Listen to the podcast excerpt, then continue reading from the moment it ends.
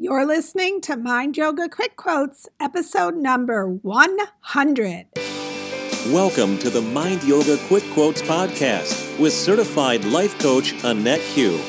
Annette believes exercising your mind is just as important as physical exercise. And by taking time out for mental exercise, we can have more peace in our lives. She calls this practice Mind Yoga. Each week, her podcast encourages you to stretch your mind and reflect within.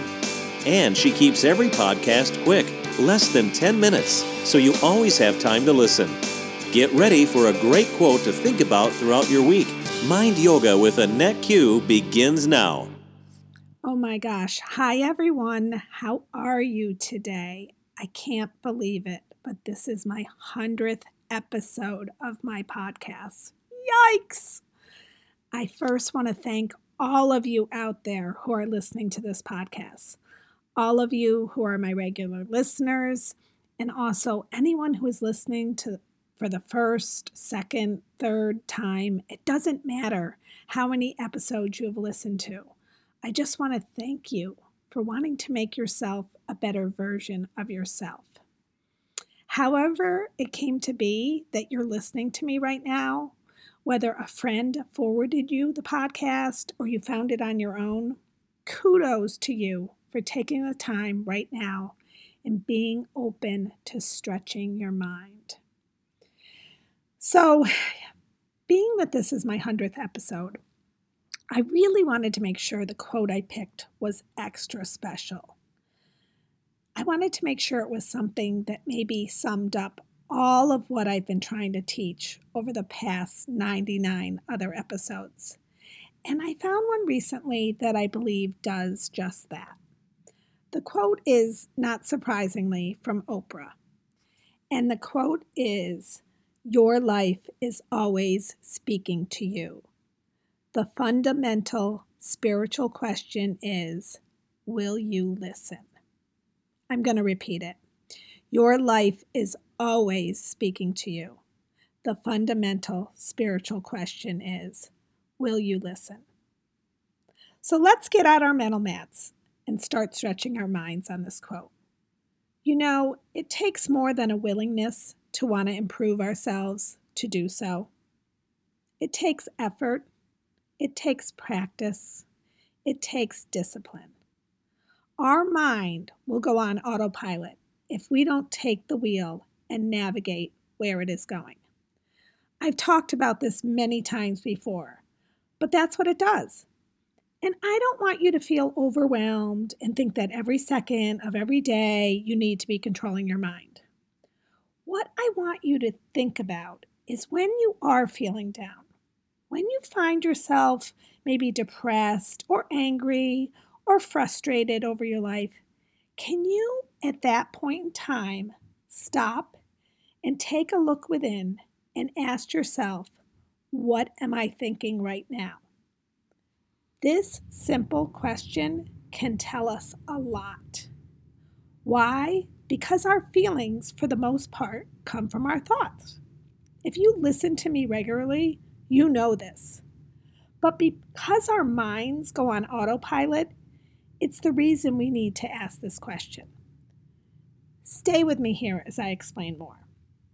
So, if our lives are always speaking to us, we need to be aware of how we are feeling in order to listen to what it has to say to us. If you're feeling blah, you are thinking something about your life that is making you feel blah. Or you may be thinking something about someone else that is making you upset. We will get to our thoughts about others in a second. I want to continue with our thoughts about our life and feelings we have. When we are aware of how we are feeling and we can trace it back to our thought, we can begin to recognize what bothers us, what is making us unhappy. And also, we can recognize what brings us happiness and joy. That is your life speaking to you. And as Oprah states in this week's quote, the fundamental spiritual question is Will you listen? We know by our feelings if something is good for us or not, right? But we often don't want to admit it. We know what brings us short term joy and also what is not lasting joy. We know often what we should do, but we don't do it. It's easier to put something off and to rationalize why we are doing so. A quick example would be you know you want to lose a little weight, but you rationalize someone just made cookies and you don't want to offend them by not having one. Or you know you should work on a relationship you have with someone, but you rationalize they could be making an effort too. Maybe you should be saving more money, but you say you'll start next paycheck. These are just small examples, but I encourage you to stretch your mind and think of some of your own. When we rationalize, we are just putting things off. We may believe they will fix themselves, and sometimes they do. Sometimes we need to learn and practice patience with ourselves and others. But there are other times in our life, times when our doubts and our fears are our life speaking to us. And it's not always just to confirm, stay where you are, you're safe and sound.